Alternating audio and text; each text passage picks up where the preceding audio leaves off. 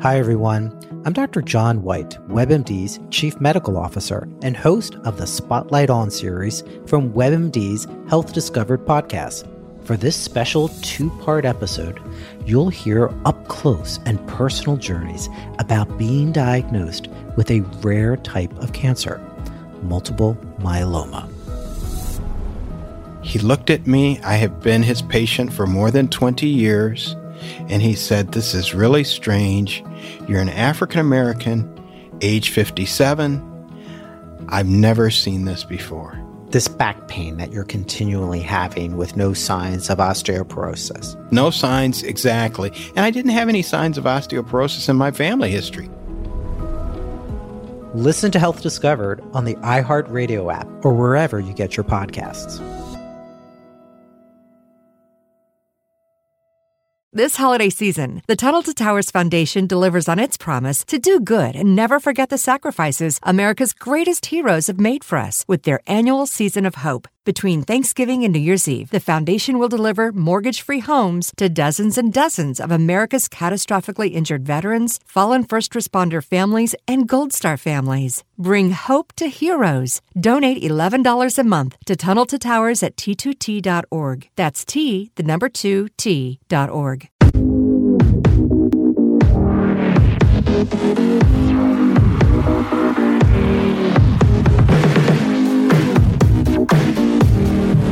Takes the ball, sends it over to Edward Robles. Goal, insert name FC.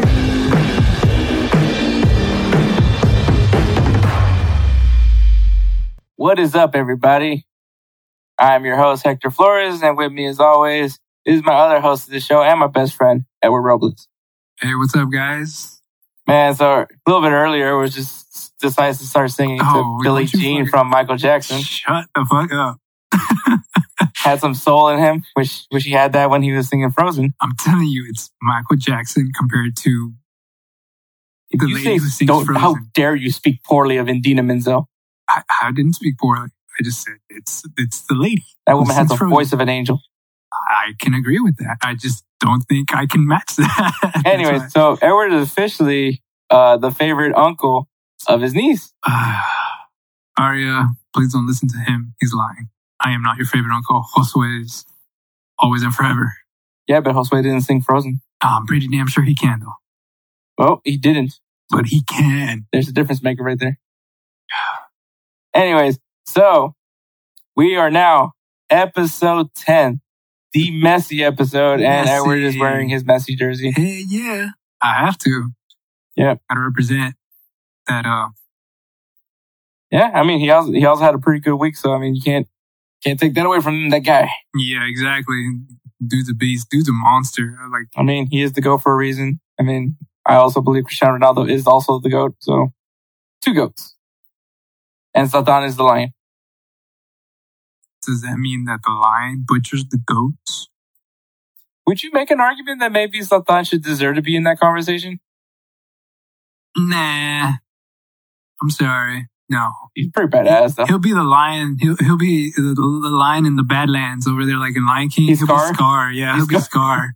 Wait, Yeah. is, is he Scar or Kovu? No, he'll be Scar. Kovu's too young.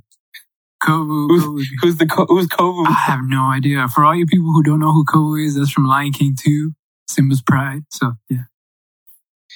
Everybody's like, what the fuck's going on? This was a this like- podcast about soccer. And Or is this a Disney appreciation? yeah, pretty much. And if you notice it, I'm not the one bringing it up.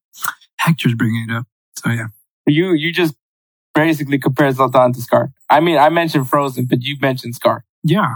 So let the record show we both oh, mentioned God. Disney. anyway. You mentioned a sequel. exactly. No, I don't know the rest of the other ones. All right. So here is my little discussion before we get going with the show. Obviously, in US, there's two completely different spectrums when we when we talk about soccer. Obviously, we have the women's national team who will win World Cups. I mean, Yeah. and then you have the men's national team where, well, they're just there. Yeah. So, so Edward, my question for you is, what is what's the difference between the U.S. men's national team and the U.S. women's national team? Maybe it's the training. I don't know. Because honestly, women's show a lot more success. They have more wins. They have World Cup wins. They haven't missed a World Cup that I know of. I mean, the women's national team is on to me is the standard in soccer, in women's soccer at least. But They're the they're the they're the top dogs in, in women's soccer. yeah, but if you look at it too, you also got Germany, even China, dude. China's You mean. Japan?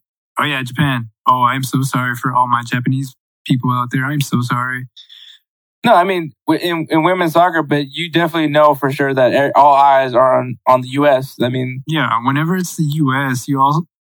I, I feel like maybe the women's team is underappreciated compared to the men's team because they're expecting the men to come out and do everything and everything, like carry U.S. men's national team, the U.S. national team in general. But then it's the women who actually come out on top.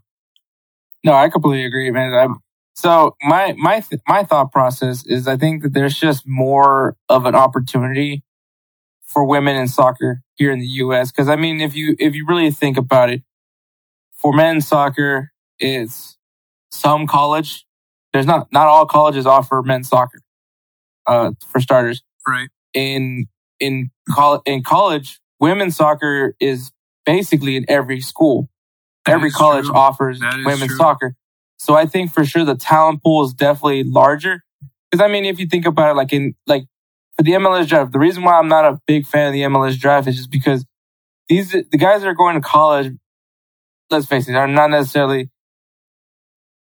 They had to go to college to compete in the next level for soccer, whereas Right. normally you ha- you it's not shocking to hear a 15 year old signing a a major deal with with a with a club.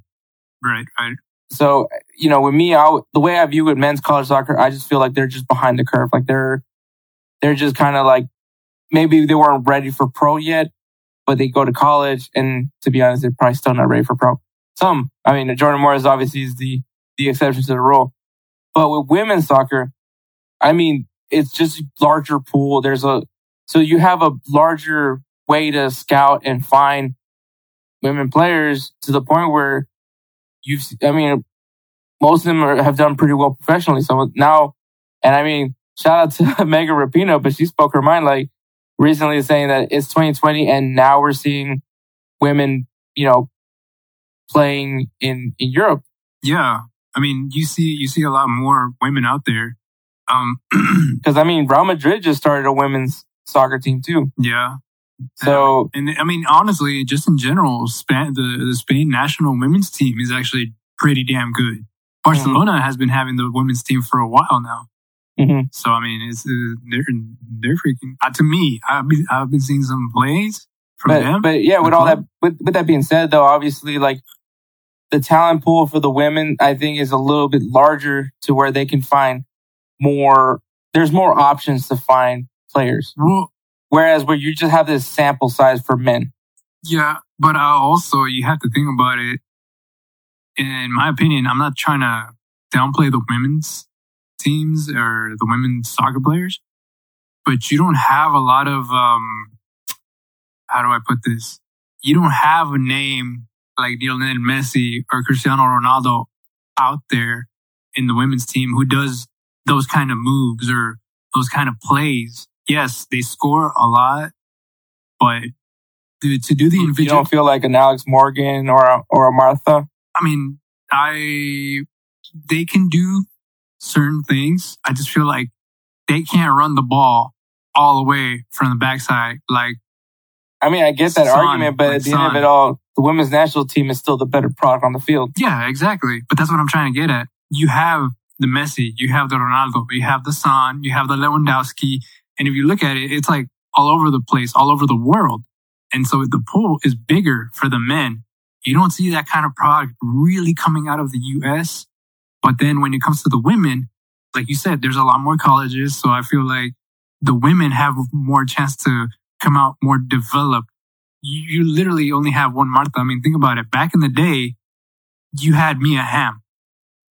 And Mia Hamm is from the US. So there's no, there was no comparison at that time for women's soccer, literally all over the world. Mia Hamm was like the one on the Wheaties box, the one on the commercials, the one everywhere, posters, eh, you name it. That's who girls were looking up to at the time. And meantime, while we were growing up, we had uh, El Fenomeno Ronaldo, we had Ronaldinho, all the basically all the Brazilian players. And I know you hated him, Landon Donovan in the Yeah. U.S. Uh, in Germany, uh, for goalkeeper, we had um, come on, Con. Kahn. We had Oliver Kahn. We had Miroslav Klose. We we had um, I mean, even though he's recent, fairly recent, but he was starting out Mesut Ozil. Um, for Spain, you had Raúl. So you have all these big names in the men's team. And the women's team, you had, like I said, Mia Hamm back in the day. But now you have a bigger pool in the U.S. soccer team because they had that very first product that everybody basically just looked up to and started doing that. You don't see U.S. soccer players coming out being like, all right, Ronaldo can do this. I'm going to try that. Messi can do this. I'm going to do that. Messi trained this way. I'm going to train that way. Ronaldo trained this way. I'm going to do that. You don't see that passion, to me, in my opinion, in the men's national team in the colleges. No, for sure. I mean, I mean, aside from it all, just the fact that like I just think the women's national team have just done it better. Yeah. Like whatever they, whatever that was, I, I still say that they do have at least a larger talent pool, guess, home base side I guess you could say they have a larger depth. for sure. I, I I completely agree with that. I just think the more opportunities, the better. I mean, to be honest, with a lot of American players, I mean, men, at least for the men, for I mean, the best options go to youth academy. Yeah. That's always been the option. Yeah. And some of them, I mean, unfortunately, we have pay to play here in the U.S. So it's either take a, you know, fam- your family taking a big, big chunk of change out of their, out of their bank accounts to make sure you go out there and play for those youth academies, or you somehow hope to God that you get discovered by some team in Europe and you go to their academies. I mean, it's happened. I mean, we see, we saw that with Christian Pulisic, saw that with Weston McKennie, we saw that with Chris Richards. We've seen that happen before. But let's face it. I mean, when we think about professional sports in general, what is it? You play high school, right? Then you go to college. If you're good enough, you go to college. If you're good enough in college, then you go pro. I mean, we see that with the NBA. We see that with the NFL. We see that, well, Major League Baseball, you can actually come straight out of high school. Yeah. But I mean, you, there's obviously at the end of it all, they all have this large talent pool. And, and I don't think you have that with the, at least with men's soccer initially. Cause I mean, I don't think that they could do the same thing with the NFL where you can go to college and then go and then make it pro. Cause I just think you're at that point, you're 23, you're, you're 24. You know, you're, you're at an age where you should, at this point, at least have developed yourself to be a starter or at least a super sub, but you're not, you're still trying to earn your spot on a team. I mean, like I said, it's just you got all these big names to compete with in, in the men's. But that's Yeah, even saying within the MLS, like just pointing out the, the way that the, the journey for an American soccer player, Yeah. I mean, that's true. And then that's, whereas uh, the journey for a women's soccer player, obviously high school, they're, they're, they, they're the NFL players, basically, just not highly, not as paid. But I mean, obviously they go to high school, they go to college. After that, obviously they go pro. I mean, the NWSL just barely, you know, returned. I mean, well, the NWSL just became a thing not that long ago. yeah. So now they have the NWSL, but then it was just going out there and finding a club to play for. And and the thing is, I've I've seen and I played with and against uh in co-ed like indoor soccer t- leagues, bro. Some of these girls, I was like, damn, they play better than I do. Shit.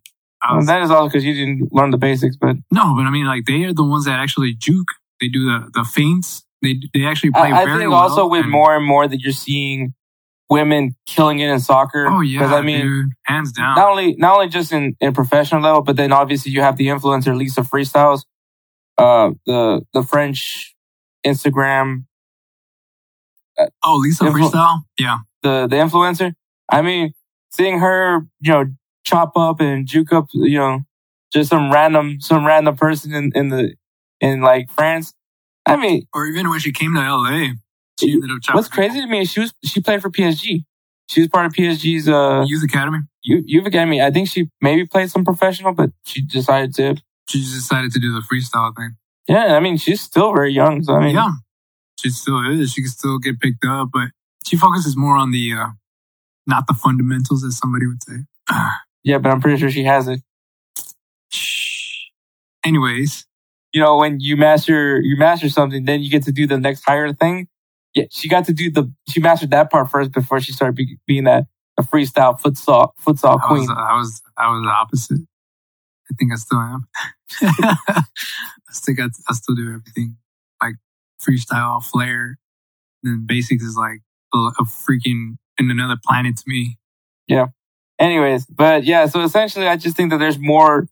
Definitely, there's more out there of of players that girls can, young you know, young women can see and be like, you know, now we have Alex Morgan, now we have Megan Rapinoe, we have Tobin Heath, we have uh, Christen Press. I mean, some people may may argue with that one, but you also you ha- you're seeing more and more women players just killing it, and then the fact that you, you see Rose Lavelle and, and Mewis and playing in Manchester City, playing for Manchester United. Yeah, it's a little. It seems like this should have been done a lot sooner, but you know what? They were able able to help lift the NWSL. So I may some people may may look at it as some negative, but for me, I think what was better was the fact that they were able to help lift up the NWSL and show that they have a legitimate home league that can also help continue the development that these colleges have been able to do to make sure that these girls stay at that top level where where the, the U.S. women's national team will continue to dominate in, in at least in the women's world sphere.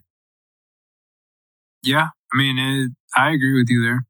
I mean, there's no reason to deny that at all.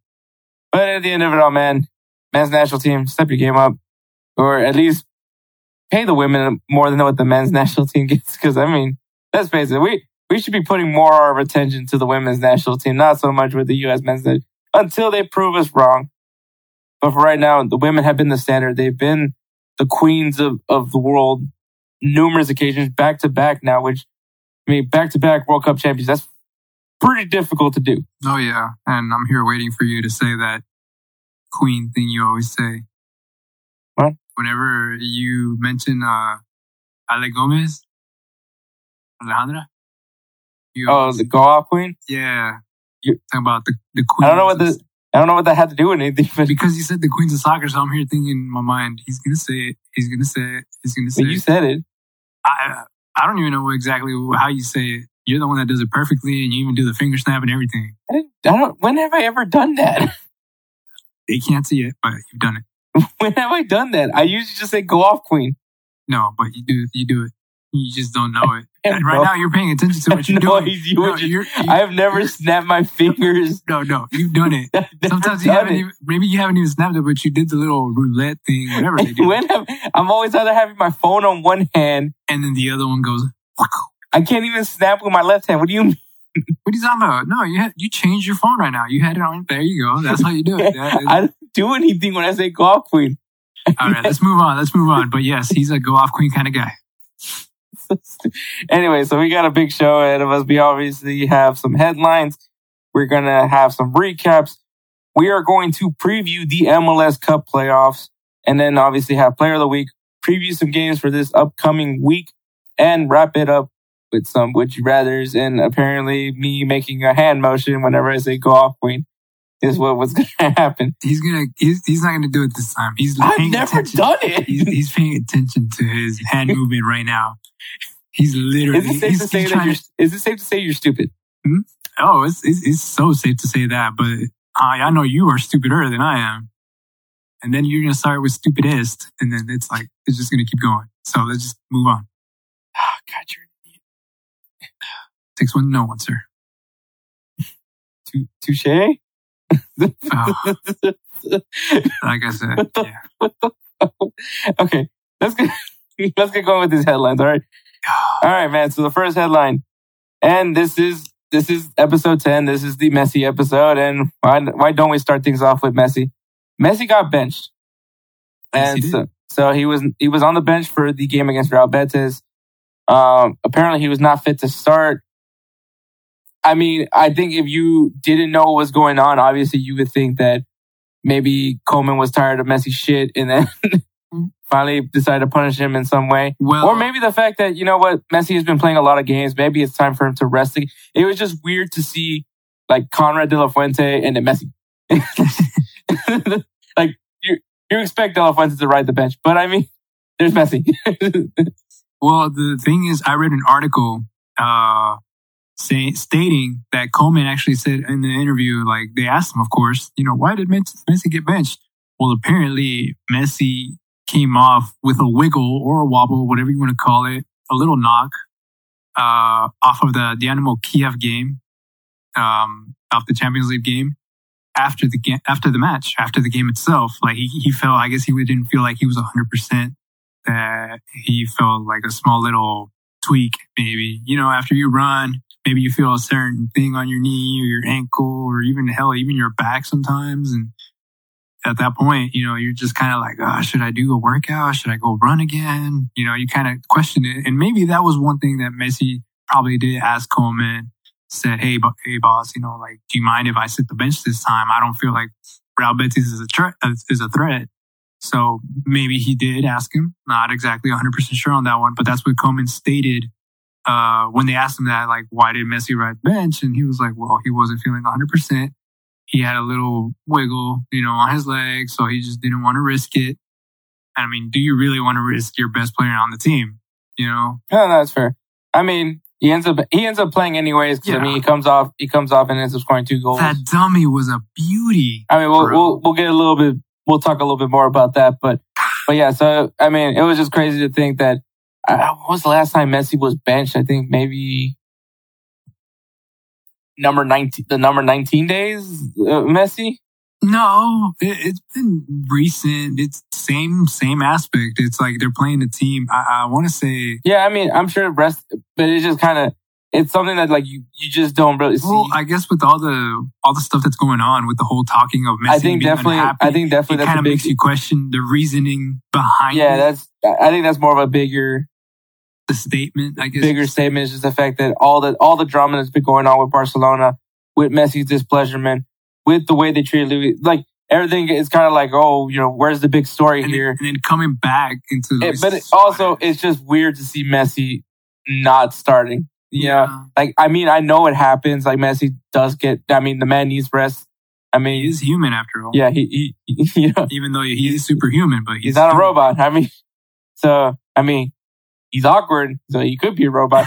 but I mean, like, no, I mean, you know, he definitely was due for rest. I think Real Betis was clearly the right matchup to do it for, but clearly he had to come in and, and save the day for the team. Oh, bro, I'm telling you, man, he had to. But, uh, but I mean, you know, secure those three points. Maybe, maybe arrested Messi is an even scarier Messi. yeah, that's the thing. Remember, remember what happened with Atletico Madrid when Atletico? It was a while back. I think maybe it was a few years ago when Antoine Griezmann was still in Atletico Madrid and uh, Messi was actually on the bench. And then when they scored, Messi was warming up and they actually asked El Cholo, like, why didn't you celebrate the goal that you scored? And Cholo was like, cause I saw Messi warming up. He's like, he was like, I'm not about to celebrate and say yes right in his face when he's warming up right next to me. And I was like, uh, Messi is Michael Jordan. no, no, and, no. And then the thing is, he came no. in and actually played, no, plays and everything saying. and scored and assisted and uh, Barcelona so, won that match. So the reason why I say this because obviously the Last Dance, the, the the the whole documentary series where they followed the the the, the last year of the of the Bulls, which yeah. was Michael Jordan and Scottie Pippen and all that. But what was just funny to me was like every single time something like didn't rub Michael Jordan the right way, he went off the next game. Oh yeah. no, and, and what's so, like, was, what's the the thing with that is like whenever somebody would talk shit to Michael Jordan or they would say something behind his back while he was playing, if they were playing like the you know best of seven, the playoffs, he, the first game he'd be like, yeah, you know, like you're trash, and man, why are they always talking about this number twenty three? This dude's trash oh my God, he would be scoring like 50 points the next game.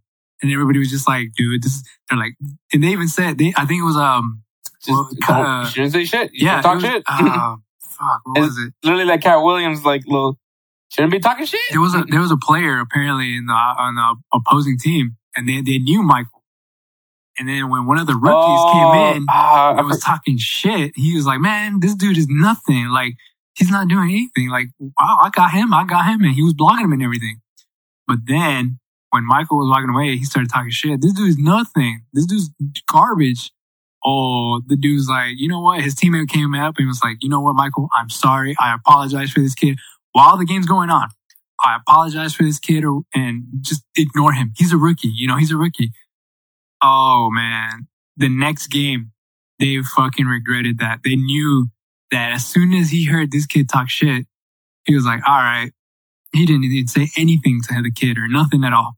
At the end of the game, he went up to the kid and was like, all right, who's talking shit now? Like, he scored I don't know how many points on that game, and then the Bulls won that game too. I'm pretty sure he also made made sure he got out of his way to make sure that guy was. That oh yeah, he no, he, he made sure that he was getting like he was make, he was going to that kid yeah. to make sure that he was guarding him, and then he would just cross him. So, I mean, just Me- bump him. Me- Messi is soccer's Michael Jordan. I yeah. mean, Messi doesn't talk it that much. Like he doesn't say, "Oh, you know what? I'm gonna talk shit to you." No, he shows it on the field. yeah, yeah, for sure. No, I mean, you can't really can't really argue with that about Messi, man. All right, man. So the next headline: Alex Morgan. Everybody's Women Crush Wednesday. Everybody's, I mean, everything basically. I mean, I know that there's a bunch of dudes that are ready to risk it all for Alex Morgan. what? Yeah, risk it all. So let's say they're in a happy relationship. They're basically ready to tie the knot and fucking drop every like like let's say they're about to buy a house and stuff. Do you really think they would drop it for Alex Morgan? There's guys that would be really prepared to risk it all for her. I mean, I mean, I, I find her really attractive, and I mean, yeah.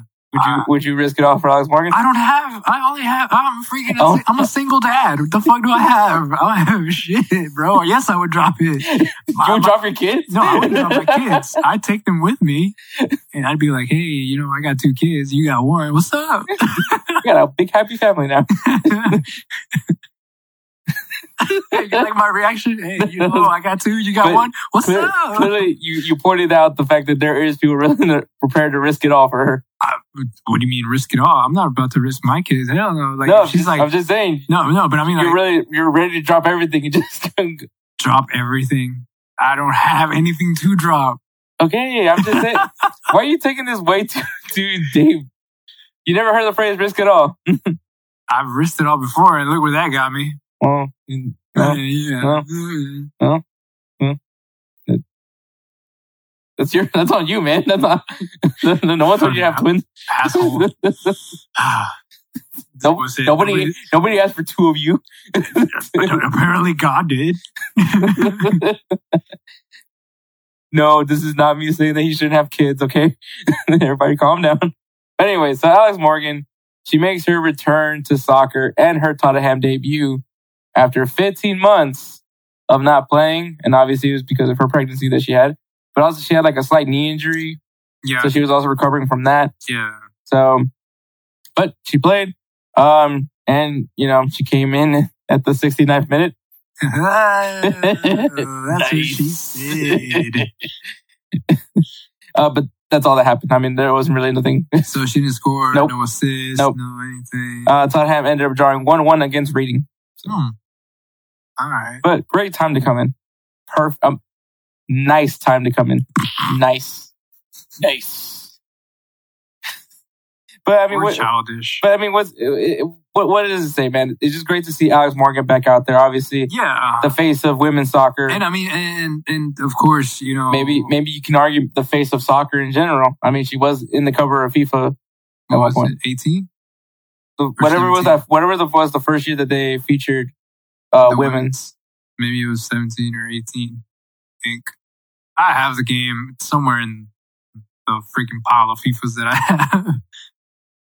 Yeah. Anyways, so there's that. I mean, you know, obviously, you know, another big, big name player from the women's national team that's playing in Europe now. Obviously, we we we kind of said it over and over again of like who's playing over for Manchester City, who's playing for Man U, and then you have Tottenham who got Alex Morgan. I mean, this isn't the first time Alex Morgan went to Europe. Obviously, she played for Olympique Lyon yeah. at one point as well, and then came back, and then now back in Europe again.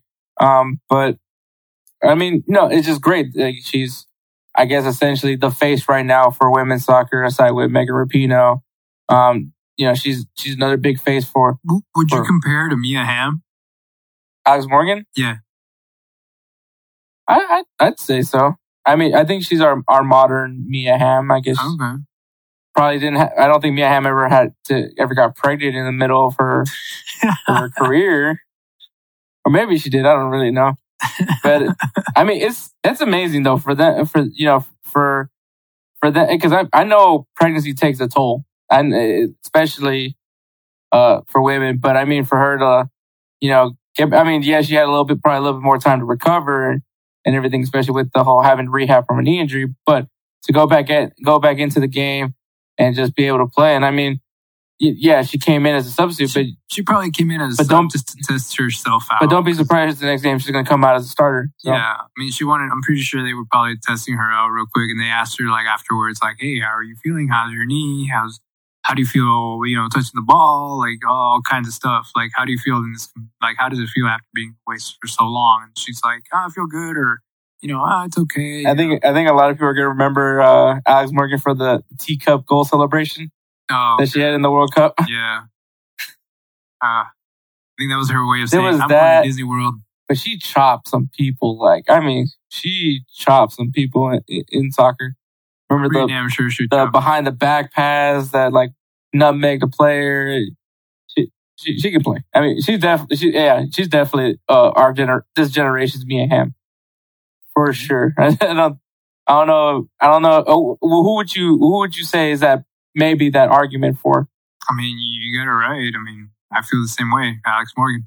Yeah, because I mean, I would argue Rose Lavelle, but she's, she's not as established as as Alex Morgan. But anyways, all right. So there's that. All right. Sticking with the U.S. soccer, U.S. men's national team, they had their call ups recently, and I gotta say, man, I like this call up. Yeah, I do too. And uh, props to Greg Berhalter. I mean, obviously, so the things, the common factor of all these players is that they're all playing in Europe. Except for one. Well, we'll get to that one. but the reason why the uh, Greg Berhalter decided with this call up to be all uh, European based players was because, well, obviously he didn't want to interrupt with anything with the MLS Cup playoffs, which is the reason why none of the MLS players are in this one. But it's kind of just crazy to see. Like, I, I think there, there, there's some, they listed some players that maybe not many people knew were playing in, in, in Europe right now unless you are from you are you you watch videos from young Americans abroad. Uh, it's a podcast that all- they literally all they do is just keep up with guys that are playing in Europe that are American. Yeah. So, so I mean, like unless you follow with keep up with those guys, then you probably don't know. Or if you, uh, if you go on Instagram, you check out like future U.S. men's national team.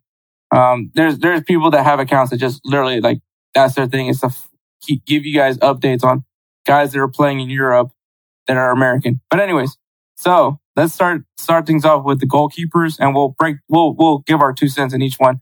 So for goalkeepers, we have Ethan Horvath from Club Bruges in Belgium. Uh, this is this is honestly a kid that I'm actually pretty high on. I don't know what it is that about him, but I like. I, I think he's like your your prototype goalkeeper. I think that's the thing that I like about him. And I mean, he's been playing recently with Club Bruges in the Champions League. So I mean, you know, obviously he definitely deserves a call up uh, for that. Um, then you have uh, Chituru Ondunzi, Ondunzi from Leicester City. Um, this was a name that I didn't even know. it was uh, was He might be. He might be dual. he might be dual. Um, probably safe to say. probably, we'll probably have to like research more on him. Yeah, but I mean, I didn't even know Leicester City had a an American player. To be honest, that's the thing that I was just taking it. And then obviously Zach Steffen, who's probably going to be the number one goalkeeper for this, but plays for Manchester City. Um, has had a few games now with Manchester City. So, so I mean, you know, obviously it's it's just pretty cool that Pep Guardiola had his eyes on an American player. I don't know about you, but that, that's pretty badass. Yeah, I mean that's awesome. So yeah, so those are goalkeepers. So from that, from just the goalkeepers alone, what what are your thoughts from that? Uh, I may. I actually I know about Horvath. I actually um, in one of my FIFA careers, I bought him. I just can't remember what team I was playing with. I think I was playing with the second division English Premier team. I think it was maybe Portsmouth at the time, Okay. or uh, what was it? Um, or even third division. It was uh, Ipswich. Okay. Yeah. So Oh, I mean, Ipswich. Ipswich. There you go. Yeah. But yeah, I mean they're they're they're up there, man. I mean, I'm, can't really knock them. Yeah, for sure. I mean, he deserve he definitely deserves call up. Uh, Yeah. I, I think, in my opinion. All right, now looking at defenders, this is probably where we're going to see a little bit more of the age because this is a pretty young roster. Uh, but yeah, so for defenders, you got John Brooks from Wolfsburg, Reggie Cannon from Boavista, uh, team that I'm still trying to recruit Edward on. Uh, Sergino Dest from Barcelona, Yeah, Yeah. a name that we haven't heard in a while, but Matt Miazga, who currently plays for Anderlecht. I still believe he's currently on loan from uh, Chelsea. So I think Chelsea just sent him out to another club to play in, um, which you could take that as a as a negative. But I mean, apparently they he's still under there.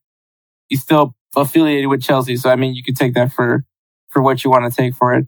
I know some people maybe are not as high on Matt Miazga. This is, Matt Miazga is actually a player that I'm very high on. I think that if he finally gets his opportunity, I think he could definitely be something for the U.S. men's national team. Yeah. He's got the height. He's aggressive. I mean, so those are things that I like in, in a center back. Uh, Tim Ream from Fulham. This is probably the oldest guy on the team, to be honest. um, Chris Richards from Bayern Munich, who has played some games for Bayern Munich. Um, actually got an assist, uh, for Bayern Munich in one game. So, I mean, Chris Richards definitely is a, a guy to keep your eye on. I mean, with with Joshua Kimmich out, do you think he might get playing time? Chris Richards. Um, to Oh, move, to move him as center, as center defensive mid Yeah.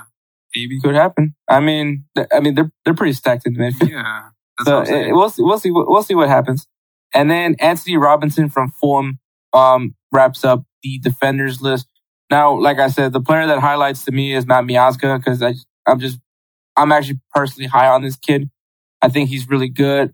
I don't even know if he's a kid. I mean, at this point, he's a grown man, but um, he's just really good. I'm really high on him. I liked what he did at New York Red Bulls, and then ends up going to Chelsea, which was huge at the time when he when he made his transfer to Chelsea. But obviously, has gone on loan not necessarily something that shows that oh this guy is good or anything like that. But I still have like a little soft spot for Matt Miazga. But what what is your take from the defenders? I mean, Sergino Dest, bro, hands down. Yeah, I yeah, mean, I'm excited for him. I want to see him play with with all of these players that so far have been named, and then some. Like, I want to see what he can bring. I'm pretty damn sure he's going to be doing the whole uh going forward and running back. Like he's Mhm. going to be playing that, Oh, Barcelona style. that's what I'm looking forward It, to. dep- it depends too how he's set up and how they tell him to do. Because they could easily tell him, all right, once you hit the midfield, the the the, the belly button of the freaking field, stop. Don't go all the way up front. I think even with, I think with Sergino, you you gotta let him go. Yeah, you exactly. got you gotta but, let him loose. but it depends on the coaching. It- well. It's also on Berhalter. Yeah. Once again, the roster is amazing, but in the end of all, we obviously both have our hesitations because of Greg oh yeah, so, hands down. so I mean, we're excited, but obviously we gotta come back to reality that we still have Greg Berhalter. to reality. Oh, it goes. Yeah. All right. So here's for the midfield. This is probably going to be where where Edward gets more a little bit excited, just because now we're getting into like the positions that that make plays and score goals.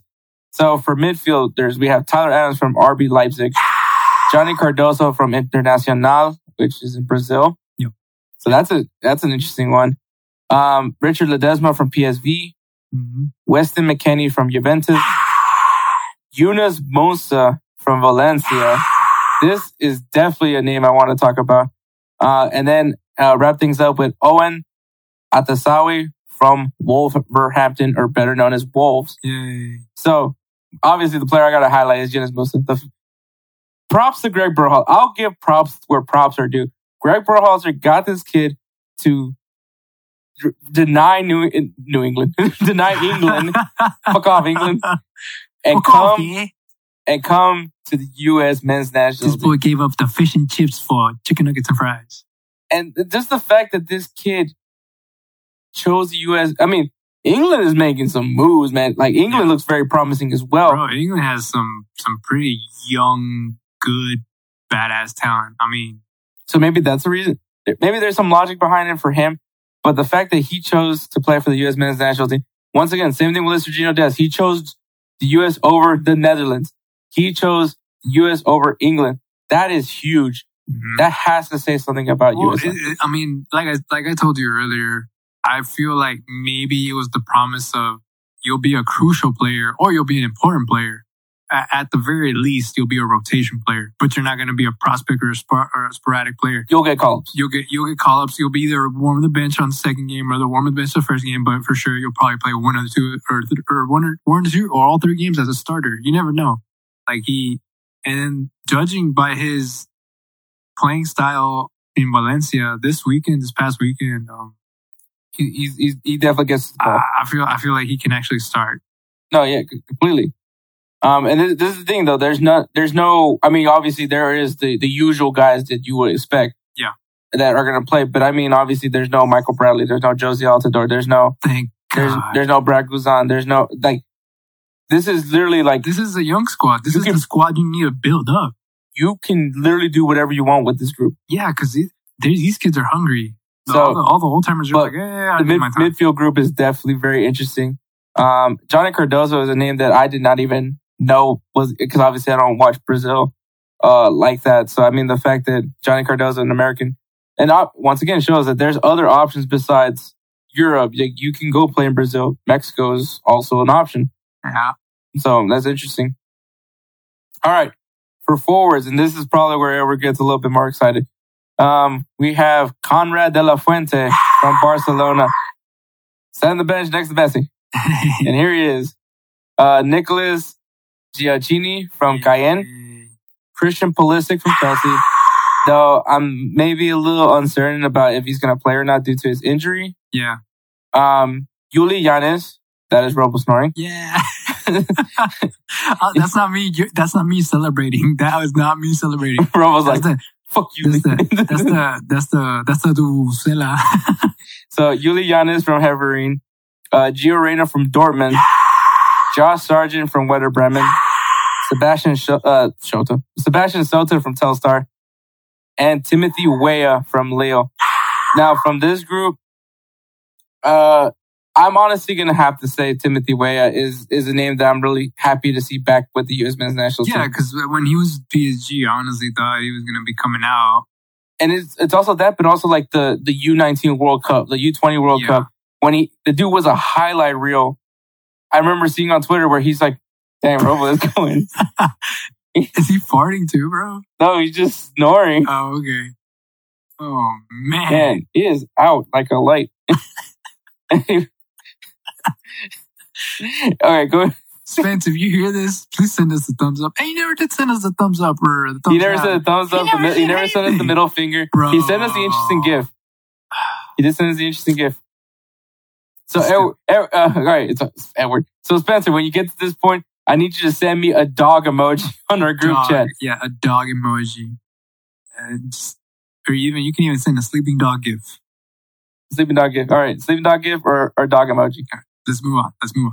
But uh, All right, so yeah, once again, say- Timothy Well. Timothy Weah, like I said, is a, is a name that I'm happy to see back in there. I, some people may say he's overrated, but to be honest, I think you would have to see him play in order to throw that label I, on there. I honestly feel that he's not overrated, but at the same time, he still has, even though maybe it's his youth, maybe it's because he hasn't had that much you think playing time. PSG? Like, I, is I it the think, I think it is. Like, I feel, I feel, I feel like maybe he has to shine somewhere else. Just, just exactly like Neymar.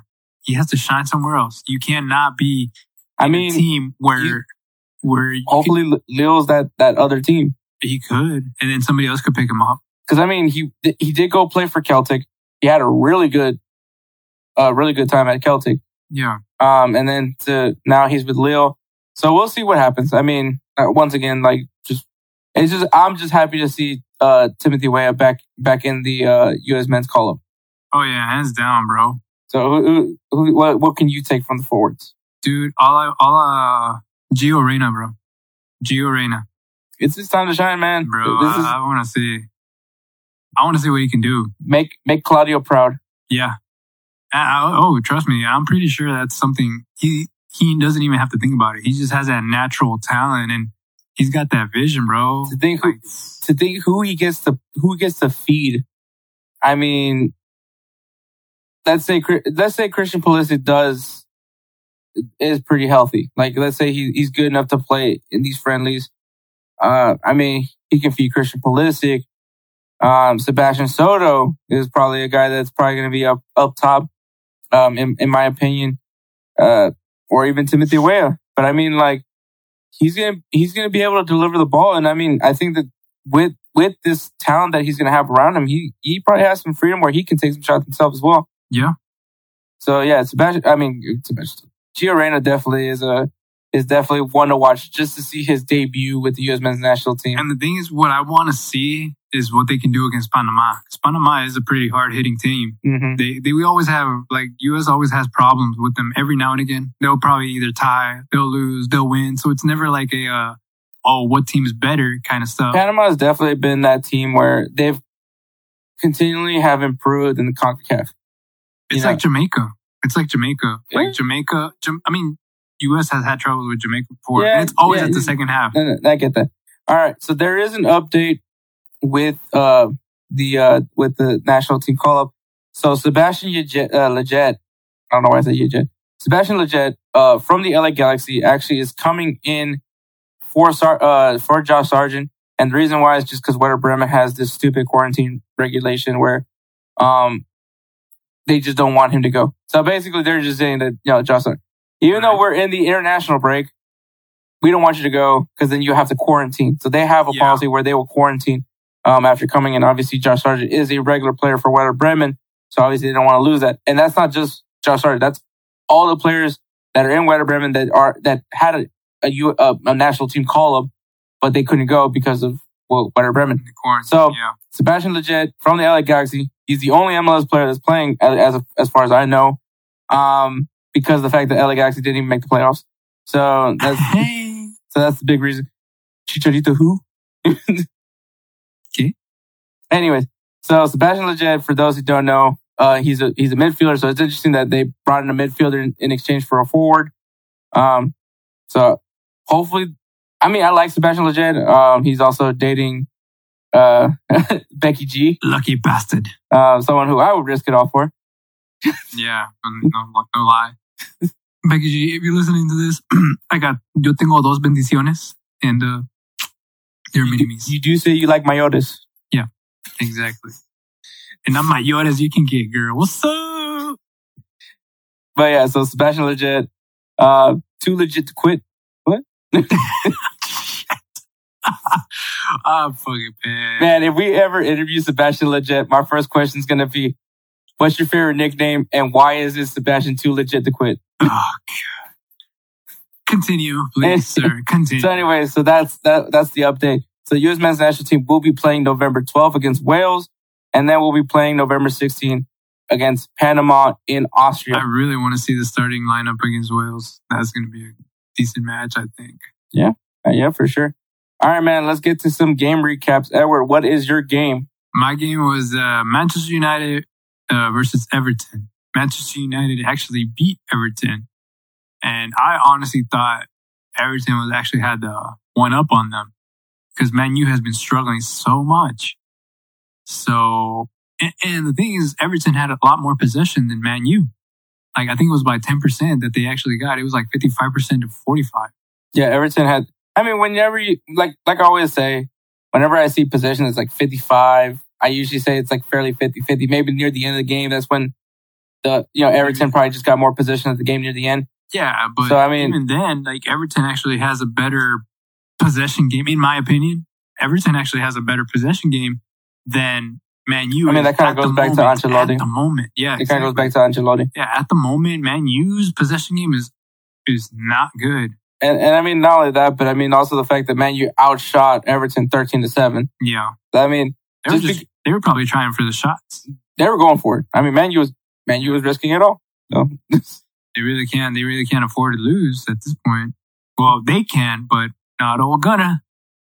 I mean, Gunnar is sitting pretty right now because I mean, obviously he had a lot of a lot of criticism coming from that that Arsenal loss, and now here he is against Everton, gets a big win off of a team that honestly everybody's kind of like, whoa, this team actually, you know, They got some. they got something. I mean, obviously you you you you kind of expected from Ancelotti to be able to turn things around for yeah, a team. Yeah, I mean, he has the magic touch, but I mean, obviously, it, it was a team that needed a lot of things to upgrade. And I mean, he brought in some players that he knew would fit to what he wants. And just those little moves just were able to make this team look completely different from last season. Yeah. So, I mean, yes, this is a big win for Manchester United. and I mean, I guess Bruno Fernandes. And I uh, mean, remember- shined. This is against against Jordan Pickford.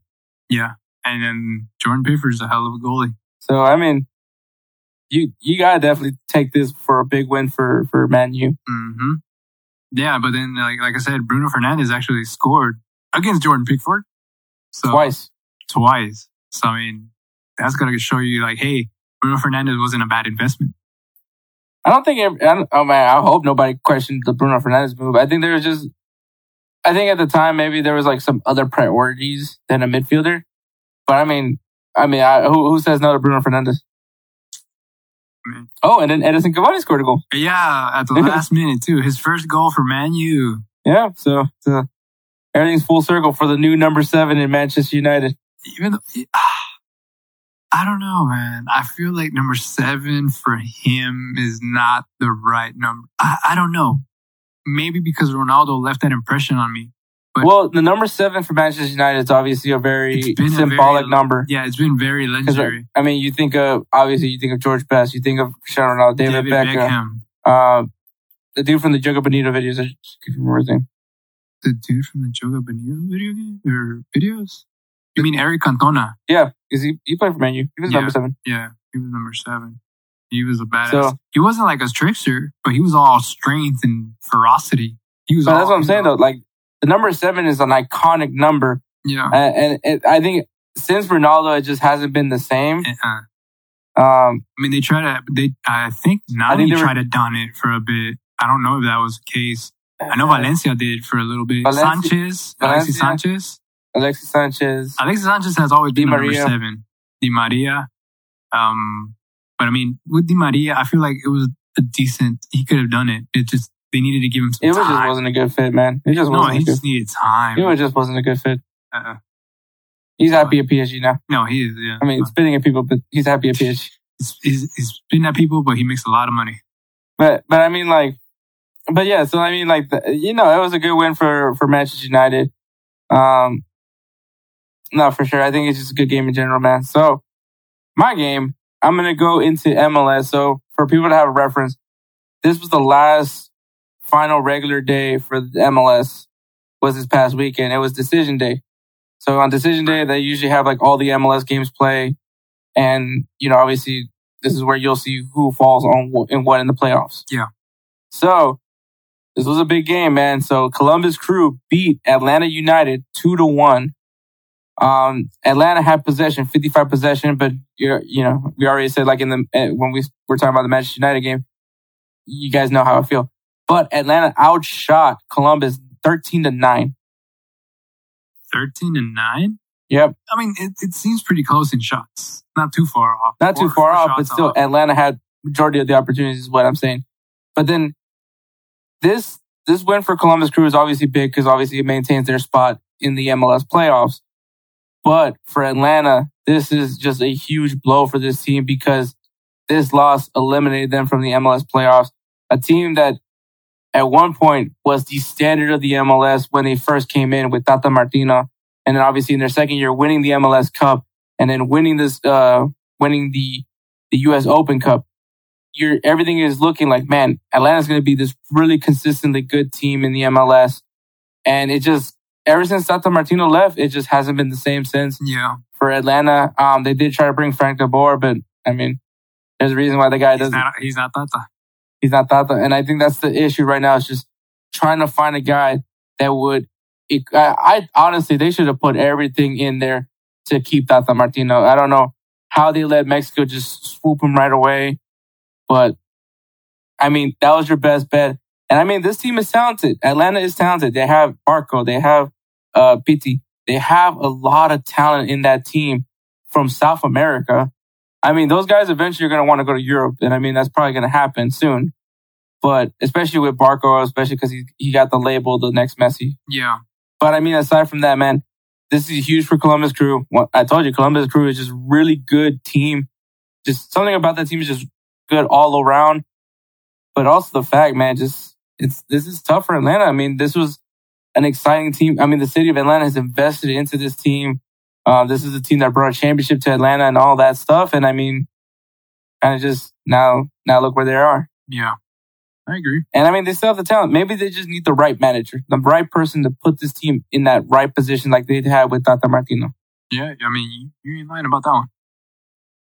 But yeah, all right. So before we get to our MLS Cup previews, let me tell you guys about Unhinged Sports Network. It is a growing brand with a wide variety of sports podcasts from all around the country. Unhinged is constantly playing shows on their website at unhingedsn.com. Go there, go there and listen to not only us on Thursdays at 11 a.m., but stay there to listen to the rest of the great programs that are available uh, over on Unhinged. So go ahead and check them out at unhingedsn.com. Also follow them on Twitter at Network Unhinged. All right, man. So the MLS Cup preview. So MLS Cup, it will be starting November 20th. That will be the beginning of the MLS playoffs. Now, this is going to be a little bit different. So bear with me, Edward. All right. All right. So it is the top eight teams qualified, which is how we would ideally see it. But for the. Eastern Conference, they decided to do things a little differently. Whereas they have a play, two play-in matches, which is the eighth, uh, eighth to 10 seeds would have to play in. So for the play-in matches, you have the New England Revolution, who sits at eighth, play against Montreal Impact at ninth, and Nashville SC taking on Inter Miami at 10th. All right. So from these two games, the thing that highlights for me is Nashville SC versus Inter Miami because these are the two new teams in the MLS Yeah. that are facing off each other in the playoffs in a position to move on to the next round, which for, for the play-in matches, the lower seed ends up playing Philadelphia and the higher seed ends up playing Toronto FC. All right. Now, now, yeah. Now I get you. All right. So now that we got that in, all right. So in the round one for the Eastern Conference, you have the the, the Supporter Shield winners, which is pretty funny because they decided to grab a replica shield of Captain America and paint it over it to make it look like the Supporter Shield. and so when they won, when they won this recent game, they were like lifting it up, having like a trophy ceremony because obviously they didn't have the Supporter Oh, Shield. yeah. But I, I believe they, I guess they decided to reinstate the Supporter Shield, so they are fit. They are the Supporter Shield winners. They pulled a John Cena, created their own belt, created their own trophy. But yeah, no, I mean, I think I think the supporter shield group, the the group that is responsible for it, they decided to bring it in, bring it back because a lot of people were outraged that there wasn't going to be a supporter shield. But yeah, so for round one, it's going to be Philadelphia versus the lower seed, uh, lower seed from the playing matches, and then you have Toronto FC who will play the higher seed of once again of the of the playing matches, and then you have Columbus Crew versus New York Red Bulls, and Orlando SC versus New York City FC. So those are from the Eastern Conference games. Alrighty. And then for the Western Conference, you have Sporting Kansas City, who was just dominant this year. Really good looking team. I mean, they did have Pulido for this year. This was his first year with the MLS. And I mean, had a really good season, in my opinion. So Sporting Kansas City is going to be taking on San Jose Earthquakes. And then the Seattle Sounders will take on LAFC. Portland Timbers will take on FC Dallas. And Minnesota United will take on the Colorado Rapids. So, Edward, I know you're not necessarily the, the expert at MLS, but who would you say is a dark horse team? Dark horse team. Well, I, I want to say Montreal Impact for the fact that they're being coached by Thierry Henry. So, Okay. I mean, and then you also got one of my one of my players that I I liked ever since he came out of Barca. I love Masia Bojan. He didn't, you know, he didn't he didn't come out, you know, One of those, another player that was was a flop. I'll be honest, but a but player, a player that was donned the next Messi. Yeah, but I mean, it's just that was a lot of pressure on him for a young a young buck. But now, you know, he seems happy there. So I mean, you know, I'm not gonna knock him down. But you know, he scored this past game that he played. So um, it, it's it's pretty exciting. And I actually saw a video of Thierry Henry coaching. Holy shit! Oh yeah, he was. He, that dude can go off. Yeah. he will yell at you until the last minute. yeah, he, yeah. Montreal is definitely an interesting team to keep an eye on in the in these playoffs. What about you? Who's your dark horse? So it's gonna be funny just the fact that this, that we are labeling this team a dark horse, but I'm gonna go ahead and say LAFC. And the reason why, obviously, you have Carlos Vela back now. Now you have Carlos Vela back after the injury, and now he's back with him, and they just look completely. LAFC just looks a completely different team when they have Carlos Vela on the field with them. So I think the fact that they were able to manage to stay in the playoff conversation, and I think with Carlos Vela, it's going to look completely different. They do have a big matchup ahead of them because they're going up against Seattle. But I think with, with Carlos Vela, you, the LAFC, LAFC just, I think they feel that they have a good shot when they have Carlos Vela on the field with them. Yeah. That's that's going to be an interesting match, you know, Jordan Morris versus Carlos Vela. Mm-hmm. All right. So who is your team to watch? Uh, well, I guess, I guess a little shout out to Andrew, Philadelphia. Philadelphia Union. Yeah. Okay. I mean, they've been great. I mean, obviously they won the Supporter Shield. Yeah. Yeah. Um, I mean, that's the team to watch, honestly. that is Like- the team to watch. I'll, I'll give you that.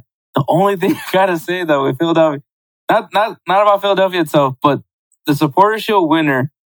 I don't know what it is. As far as my recent memory in the MLS, Shield winner never does well in the playoffs. Maybe they might break. Maybe they might break that curse. May- you never maybe know. Maybe they break the cycle. I mean, they have a really good team. Um, I mean, I'm not necessarily- necessarily the world's biggest Alejandro Bedoya fan, but he he has looked good for them. Um, so I'll just say that for me, the team to watch. I'm, you know what? I've I've been pretty high on this team for for a good while now, but it's just because they're so consistent.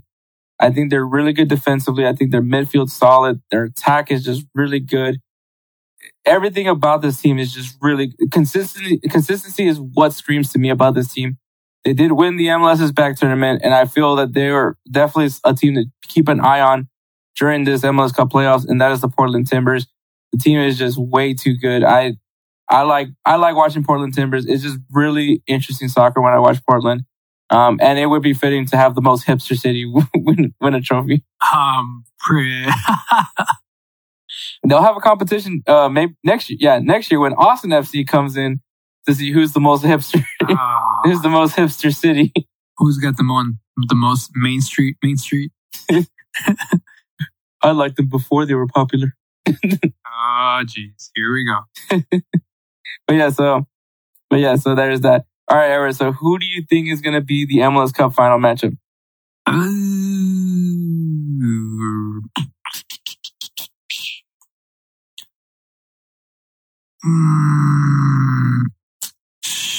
I want to say Philadelphia versus LAFC. Okay. The LAFC is able to turn things around with Carlos Vela. Yeah, I think so. Okay. I'm actually going to say Columbus Crew versus Sporting Kansas City. Ooh, damn. Throwing a whole, throwing someone I, out there. something about Alan Pulido. I don't know what it is, man, but Sporting KC was already a pretty good team. Like, I mean, they were able to make the playoffs and all that, but with Alan Pulido up top, you have Busio in the midfield, Russell. This team is just, it's another team that just screams consistency to me. And then I look at Columbus Crew, another team that just screams consistency to me. Yeah. They are just two very well run teams. And it's crazy to think that at one point they were thinking about moving the Columbus Crew to Austin. Thank God that didn't happen. I mean, Austin still got their team.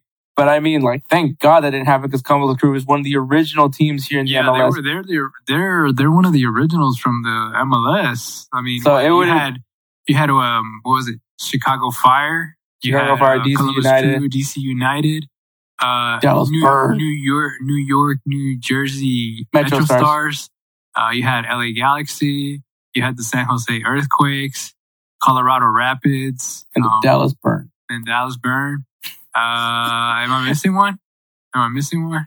Uh, Um, no, yeah, I think that's it. that was it, right? Oh, Yeah. New England Revolution. New England Revolution. There you go. It's crazy to think that New England Revolution is the only team that that, that hasn't changed their. Lo- I mean, well, Big kind you of can change. no, no. New England Revolution is still the same. Still the same. You can make an argument for DC United that maybe they didn't change their logo too much, but I mean, it, it, it's They different. had a bird. They still, they still have the bird, but Oh, it's the so- shield now.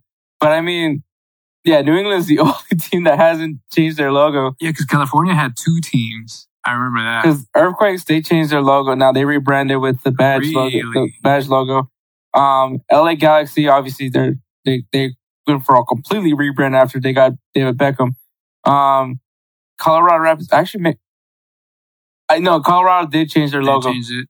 because I, I remember they had like a they, they I think they used to be like a green like that was their color. Yeah. And then obviously Kansas City Wizards now they're Sporting KC. I think we didn't mention Kansas City. Yeah, the Kansas City Wizards. Yeah, Dallas Burn is now the FC Dallas. FC Dallas, the Metro Stars are now the New York Red Bulls. the New York. So- Red Bulls. so, yeah, that's crazy. there's- There's been a lot of changes actually. Yeah. Been took a lot of years though. It, a lot of years. I mean, it's crazy to think that they're in their 25th year now. Yeah, uh, going into this.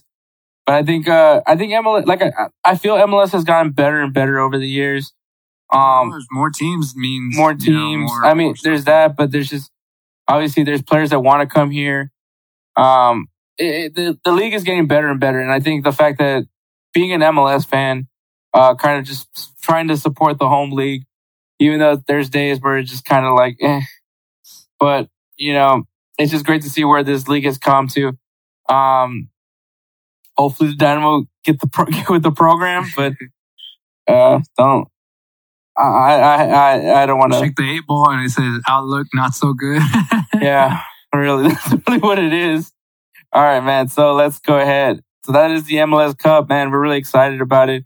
Uh, we'll be really keeping an eye on uh during this whole the MLS Cup playoffs yep. for sure. So we'll I, we'll I definitely. will, I will be watching it even though I'm the Euro snob around here. We'll, we'll, you know, we'll, we'll help, we'll help Edward eventually, you know, like the MLS. I'll be, I'll be, I'll be, I'll be the one with the, the old, the man with the blind stick. I'll be looking around and be like, oh, hey, La Liga, what's up? EPL, what's up?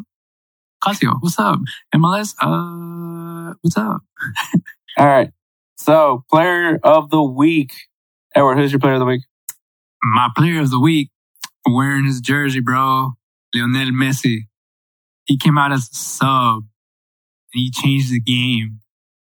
It was, it was a pretty intense, like, it, it- to me, as soon as he stepped on the field, I was like, ah, yeah, freaking felt like the whole field.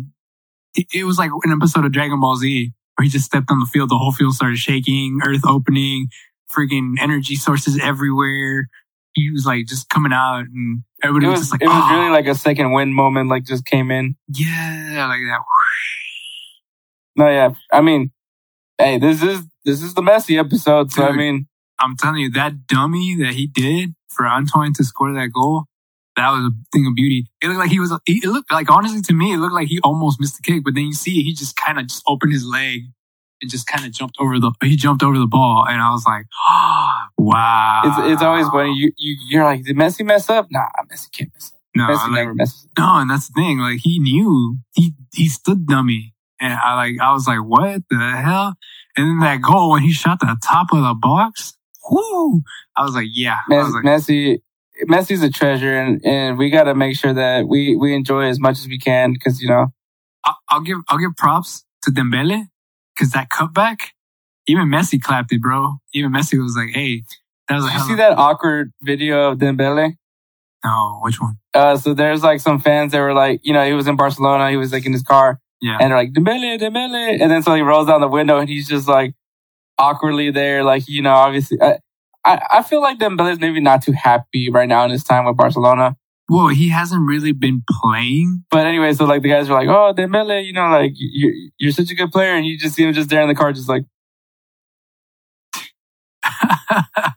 no like, thumbs up, no nothing. no, he just, he just, Wow. I- I'll, I'll send you the video. But yeah, it was just, it was, it was beyond awkward. Like it you was, should you should you should post. It. Well, no, don't post it because I was gonna say you should post it on the timeline, but then I was like, oh nah.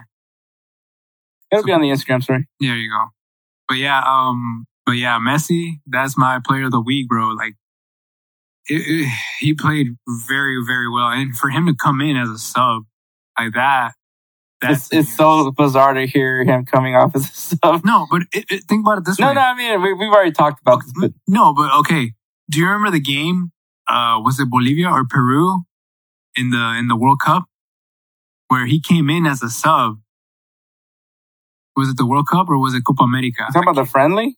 was it the friendly that he came here? Yeah. yeah. Okay, so it was When he the sold, friendly. when he sold out BVA Stadium. Yeah.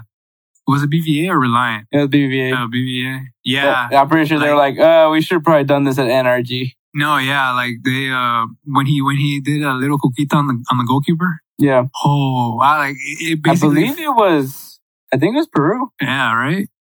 I was thinking about it. Yeah. That's what I was saying, but anyway, yeah, it was it was pretty awesome. Like to see him play like that, I was like, damn. Like it just goes to show you he's a that's still changer. something that that I we we still need to do is be able to watch Messi live.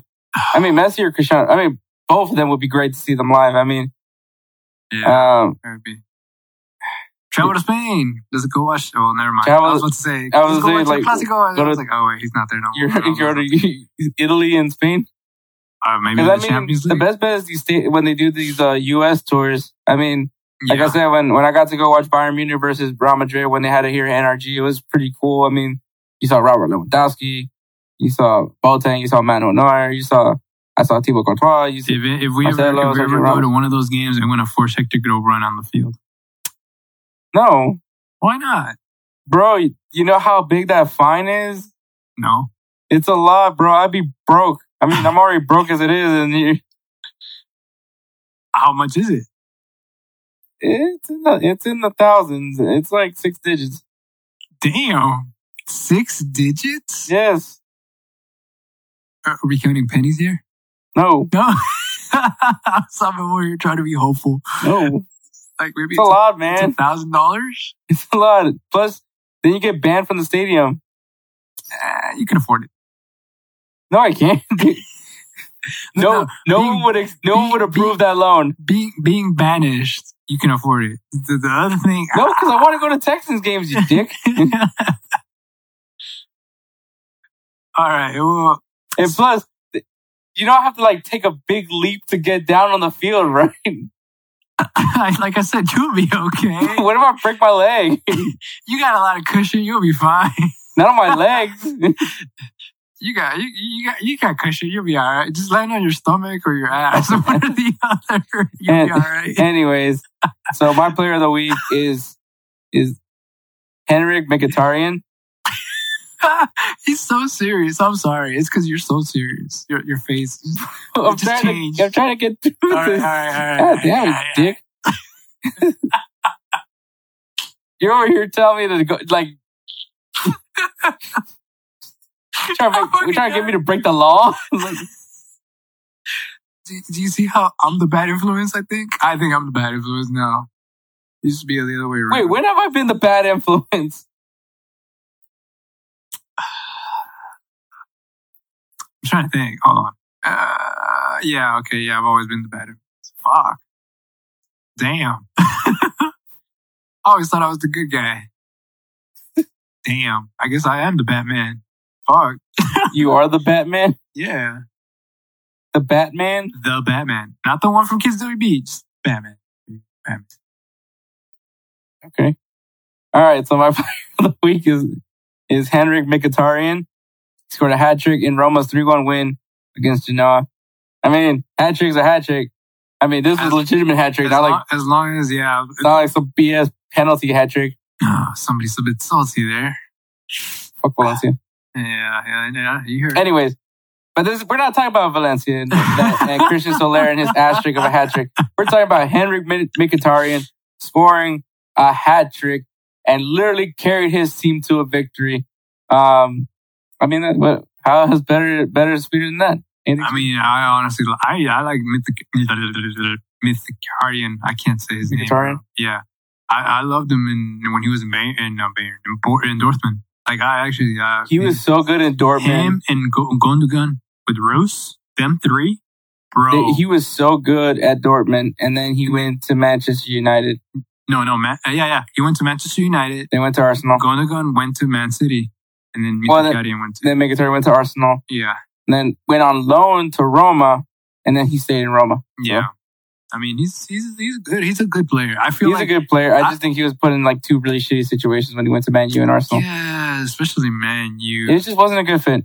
Wasn't good. Uh-uh. Just not a good. Was he number seven for? He was number ten, I believe. Yeesh. He was he was up there. yeah, Yeesh. he was up there in Man U. He was number ten. But yeah, so shout out to shout out to Lionel Messi and shout out to Mkhitaryan. The the double M's for today. All right, man. Here we are with game previews. Oh, uh, uh, sorry, I, it was playing off the double M's. I was like, mm. Okay, so you want to get going with the, with Yeah, the previews? yeah, the game previews. All right, so my first game preview that I chose was Mexico versus South Korea.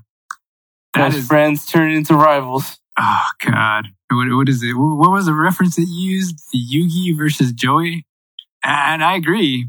At first, I was like, Nah, so I don't for, agree. for people that don't know about you, don't watch Yu-Gi-Oh. I mean, it's not like I watch Yu-Gi-Oh now, but I mean, like, yeah, but he remembers the episodes vividly. it's because I actually have pretty good memory.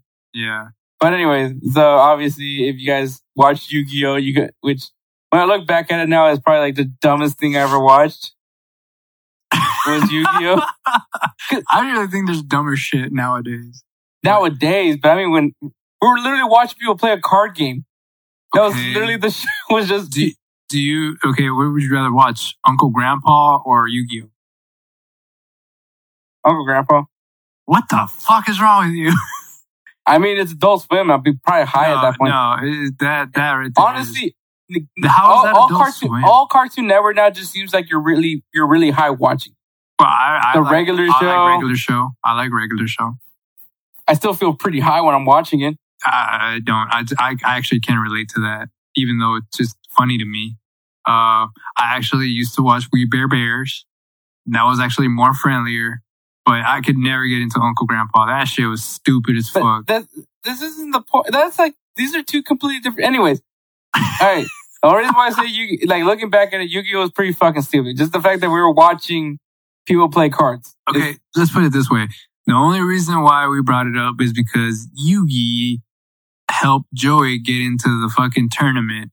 And we brought it up because South Korea helped Mexico get into the World Cup, right? Get into the World Cup. You mean to round of sixteen? Yeah, round of 16. My bad. My bad. I'm tripping. I'm tripping balls. I guess watching that a stupid Uncle Grandpa, you know what I'm saying? So- high. So South Korea beats Germany, which eliminates them from going into the next round, which helped Mexico advance to the next round. Um, so, uh, which was, was funny was, uh, because if there's one thing to know about Mexico, they travel. They travel to CL3. Yep. And so, you know, some Mexicans were in Russia and they literally found a man from South Korea and they lifted him up. And I mean, they were like as if this man had something to do with the game. Like, I mean, yeah. they were like lifting him up. They were, they were buying They him on Coronas. Instagram and Facebook and everything. and then Heung-min Son became a legend in Mexico. Yeah. So, uh, Sung, uh, Sung Min Hun, I mean, Heung-min Son, if you ever, for some reason, decide to retire, I would say go to Mexico because I'm pretty sure you'll be treated like a king. Oh man, go to Cancun, man. Have a good time. No, but I mean, like, if he ever wants to, like, not retire, but if he ever wants to go play in, like, internationally, like, uh, Oh, USA or, you know, Mexico, like, oh, Liga, it. Liga, Mexico. Liga MX would open him up with, oh, bro. welcome him with open arms. Bro, they would, I think they would actually open him up just like how they did Ronaldinho. Like, just, just everybody would be so happy to see him. He could literally go to like the the, the most like i- unpopular team in Mexico, and he'll make them popular. Yep, exactly. With his crazy ass speed, eh, yeah, you best believe. But yeah, so I mean, apparently Mexico has won three of the last five meetings between them. That's not bad. It's kind of like a, I guess you could say this one would be like the 50 50 if South Korea wins. And that's a big if. Mhm. Um, what was it? Last, the last time they met was in the 2018 FIFA World Cup. Mexico won two to one. That was in the group stages, right? Yep. All right. So, Hector, who do you got in this Mexico, in this, what is it called? The brotherly rivalry, the best friends rival. Oh man, um, Who you got? I wouldn't. Uh, this is gonna be a really good game, honestly. Like I, I, I think. I mean, the only name that screams to me from South Korea is obviously Heung-min Son. Yeah. So I mean, What and, uh, about, what about Kang- Lee? Kang and- and Kang-in Lee from Valencia, but um, I, I don't know, man. what about Park? Park, I mean, but you know what? You know, I'm just randomly throwing yeah, I know you are. I know you are. I know you are. That's why I was ignoring the fuck out of you. Anyways, Tata Martino at the end of the day. When you got Tata Martino, that is true. That is true. You got that. I mean, nine times out of ten, I'm, I'm gonna take Tata Martino. So I, I got Mexico. I All think right. I, I'm not. I didn't. I don't see who they called up. but I would imagine Raul Jimenez I mean, is there. For some reason, I mean, Tecatito is on the cover whenever they show the commercial for like when they're going to play. So. I would imagine Tecatito. Tecatito is on the Mexico side. Son is on the Korea side. So Tecatito, you obviously you're gonna see Chucky Lozano. It, it's it, it's Mexico, man. got, Like, yeah, you got a lot of well-known players, It's it's, but it's El Tri. I, I guess I'm gonna go with South Korea. I always go for like the underdog in these situations like this. They're they're only known for Son, but I mean, you never know. They might come out with some random ass. I mean, they do have King and Lee. Yeah, but I mean, Park, some Song, some Chin, some Lee, another Lee somewhere in there, maybe. Yeah, man. Ah, please don't hate me. All right. So let's move on. The second game is uh, USA versus Panama. Panama, Damn, damn it, damn it, Panama. Okay. the reason why I chose this is because Panama always seems to give USA a struggle. Now, the we haven't seen this roster face against Panama. We haven't really seen them We haven't seen this roster face against anybody. Okay, well, yeah, that. But basically, the roster we we have seen Pulisic. You know, he's he's played against Panama, so he knows what the deal is. I mean, you can say that. You can say Weston McKennie. You could say uh, Reggie Cannon has seen this team. Reggie Cannon has seen the team. Uh, Zach Steffen. Did Tyler Adams see the team? I think No, did. he was injured. He was injured, in the Gold. Cup. Yeah, yeah, yeah. Um, so you do have some people who know how they play. Um, But, but, you also have to remember a lot of the guys that that would be playing for Panama They do play, play- in the MLS. they play in the MLS. now I don't know if, if Panama just said fuck the MLS and like bring my guys over or anything like that, but I mean, still some tick. it's it's still it still takes some ticking too. So I'm excited for this game because Panama, like I said, always kind of gives them a hard time to the U.S. I mean, Panama's gotten a lot better over the years as far as for CONCACAF. I Yeah. mean, they've improved. Obviously, they made their World Cup appearance in 2018. Um, I mean, you know, like Panama's been a really good team. It's been a team that's like we've seen more recently in the Gold Cup finals. Usually, yeah. either eliminate U.S. or eliminate Mexico. Well, the thing is, uh, speaking of that, on that point, USA has won the last three matches that they faced out of the five, and You mean won five of the last five matches? oh, Three of the last five? yeah, that's what I said. All right, that's what I You meant. said three. the last three. So, yeah, well, Last three of the last five matches. Uh, pardon my inglés, que no puedo hablar bien. Um, but yeah, and then the last time they met, USA won 1-0. So, I mean, it's honestly, it's anybody's game, I think, in this situation. Cause like you said, we haven't really seen this roster play against anybody. I mean, there's that, but there's obviously a lot of playing experience in this. As, with as young as this roster is, there's a lot of experience in this team. Yeah. Um. Obviously, Christian Pulisic. Hopefully, he's healthy, but Christian Pulisic with his time in Chelsea, Tyler Adams with his time at New York. Uh, New York. I mean, he did play for New York Red Bulls, He but did play for uh, RB Leipzig. You have obviously uh, Weston McKennie, who played for Schalke, but now playing for Juventus, and he's actually regularly playing for Juventus. he's regularly starting right now. Um, you know, you have Gio Reyna once again being a He's regular been- player for Dortmund. Yeah, I was like, man, Um, he's been coming out. So a lot of these guys are are playing. I mean, they're that's it's one thing. I understand. Like a lot of people are like, oh, just because they play in Europe doesn't mean that they're going to be good. I mean, I understand that if they're just riding the bench majority of the of the season, then obviously don't call them out because obviously they're not in form. But I mean, these guys are playing. John Brooks is playing. You Tim Ream is playing. Antonee Robinson is playing. These guys are playing. They're They're, playing. they're not they're not just playing in Europe. That they don't have the European allure is because they're playing. You know, we we have a lot of American players playing in Champions League. Like I mean, these guys are playing. There's a reason why they're getting brought here to play represent the U.S. and it's because they have shown some sort of form to be. Hey, let's bring them in, um, and let's see what they what we can do here for, with this roster. So I'm going to assume with this following question, who you got on this match, I'm assuming you're going to say the U.S. Yeah, I gotta pick America. I mean, America. America.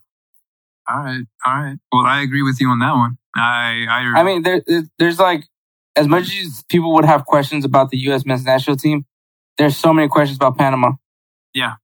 they're they're honestly they're they're Panama's also right gotten now. older. Yeah, but we don't know what they're going to bring to the table either. Exactly. And then they're they're literally an enigma because you don't know where they're bringing players from. Mm-hmm. We, we can say they're bringing players from the MLS, but those are the only ones we know of. Mm-hmm. We Exactly. know. Exactly. We don't because um, it could be like New Zealand, where they bring people from you know working jobs, and then next thing you know, these dudes are like fucking hardcore, and we don't even know about them. Mm-hmm. You know what I Exactly. mean? No, I, I completely agree. So I mean, I want to say U.S. as well, but we'll wait and see see what happens. As uh, somebody would say, anything is possible. Kevin Garnett, baby. Yeah. All right. So my compatriota over here chose this one.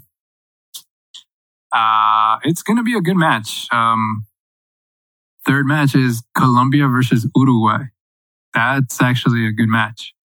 It's It, it sucks knowing that Valverde isn't going to be there because I mean he he's going to be out for three months for an injury. yeah, But I mean Uruguay, I I do have this soft spot for Uruguay. I don't know what it is about Uruguay. I just like Charruas. I think it's the Suarez. You got a soft spot for Suarez.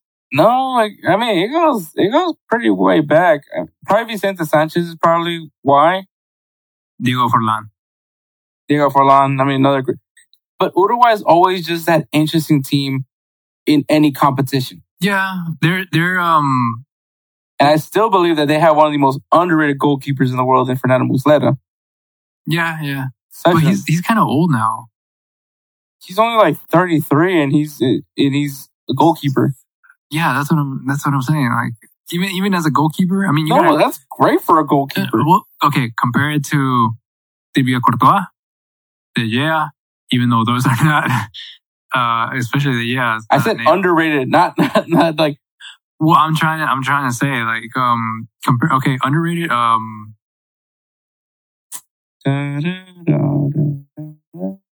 uh, I don't have enough time.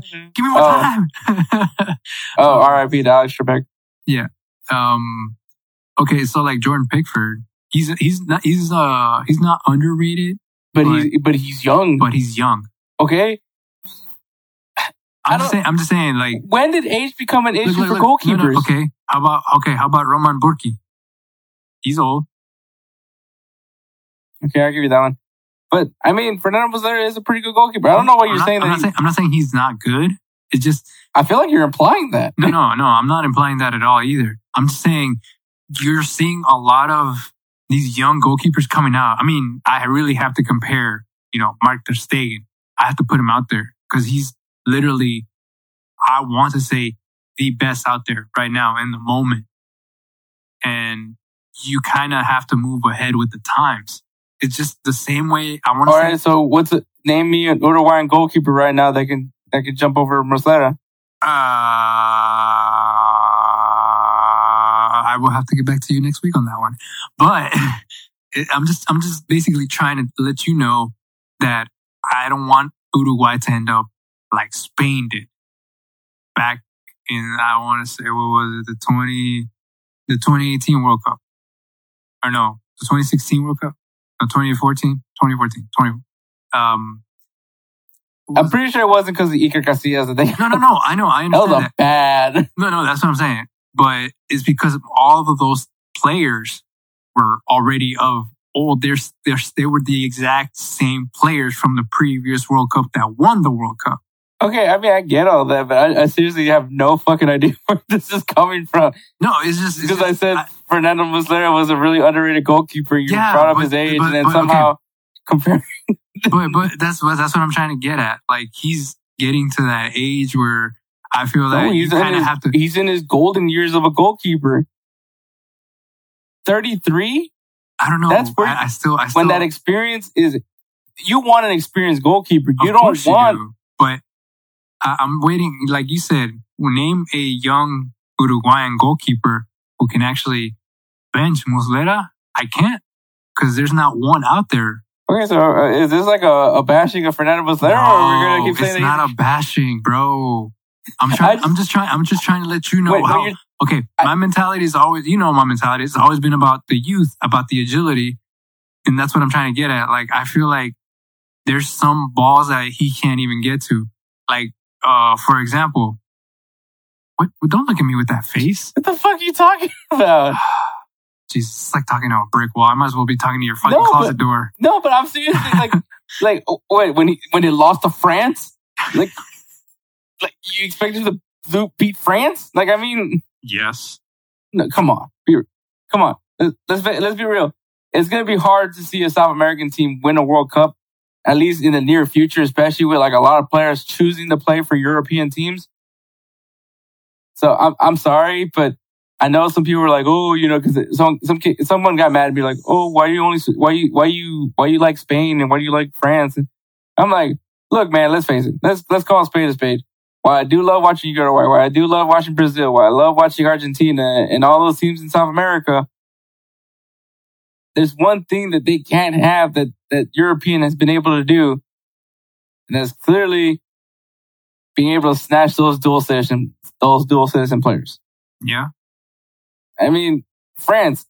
I mean, I don't like saying it, but let's face it, a lot of those guys could have been playing for some African countries. Kante, Dembele, other Pogba. Dembele, Pogba, um, Mbappe, Mbappe, of course, um, Umtiti.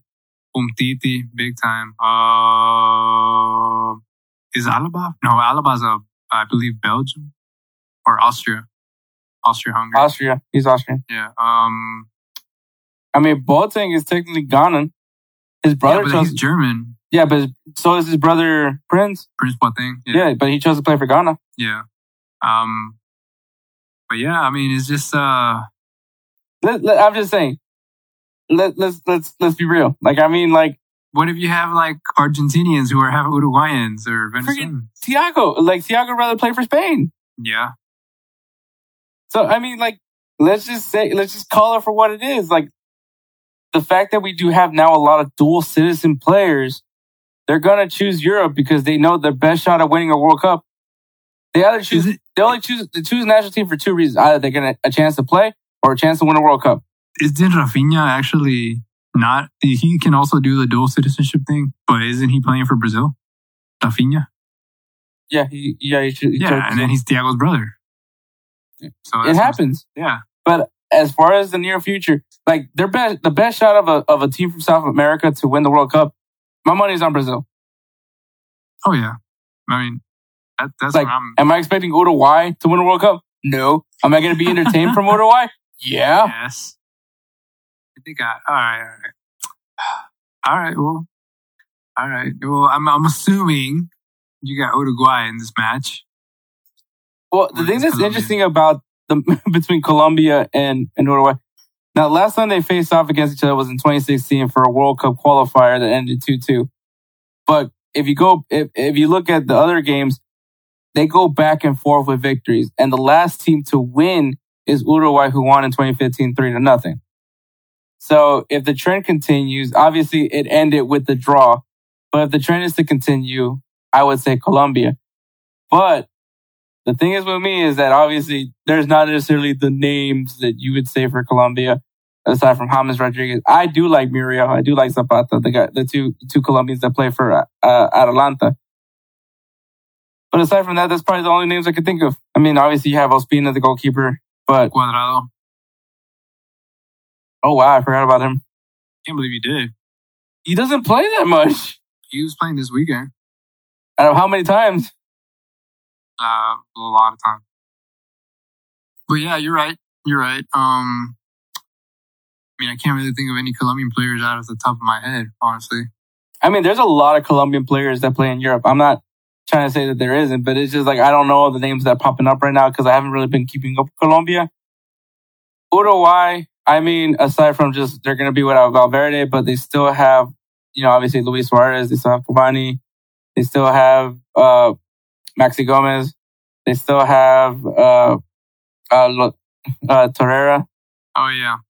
Uh, they still have Muslera. They still have Godin, one of the best center backs in the world in Godin. Diego Godin. Yeah. They, they're they're stacked. I mean, there's they still have. Yes, there's a lot of older players now, but you still see you're seeing some youth. And I mean, Uruguay did have a pretty good youth youth system as as far as I've I've been able to see. So I mean, I just think I think Uruguay, you know, Uruguay takes it.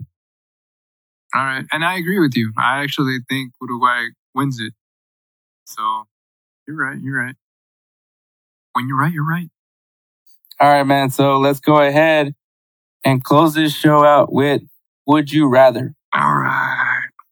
We might have to like figure something out as far as uh, maybe changing it up from Would You Rather, maybe do some like tier lists or something like that. Tier or top fives or some, some shit like that. Cause, Yeah, uh, we could do that. we're, we're, we're definitely running out of Would You Rather because they're starting to, Start of pile on. starting to look, look, look at the same now. All right.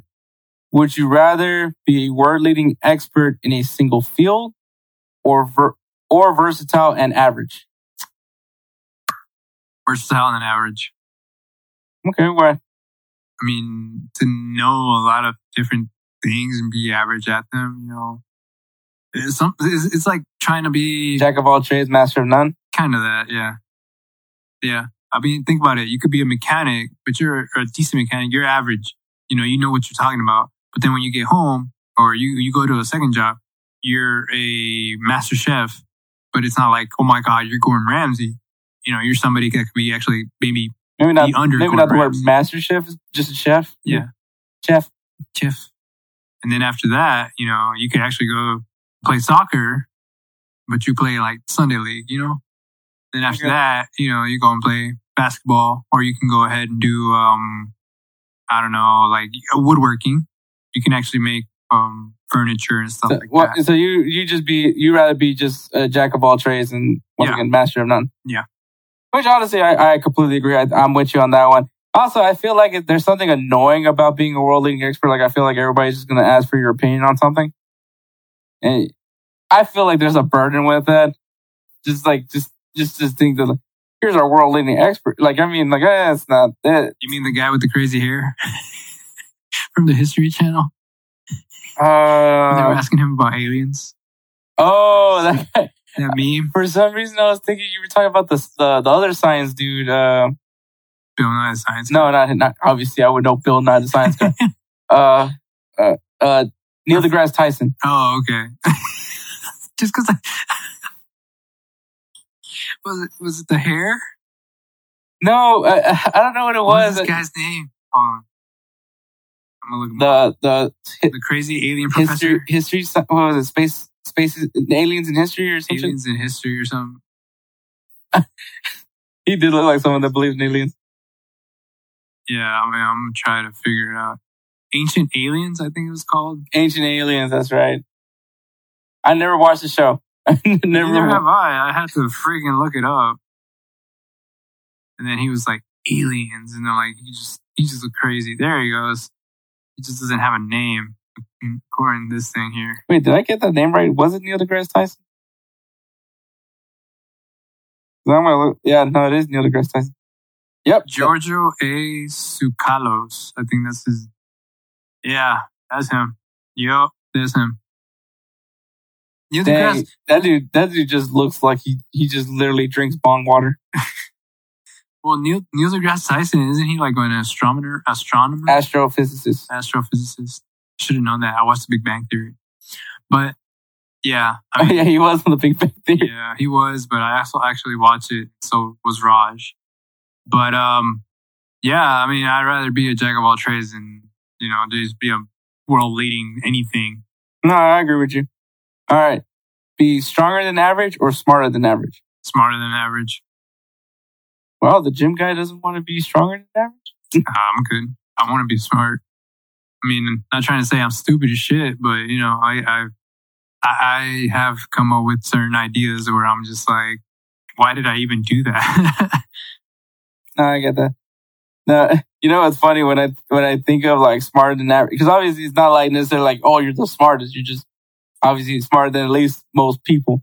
like But- your IQ is basically only two points above every average. Basically, it just makes me think of idiocracy. Yeah. Honestly, I thought about Yogi Bear. The you had to actually think about it. You actually thought about it. You sat down and I hate you so much right now.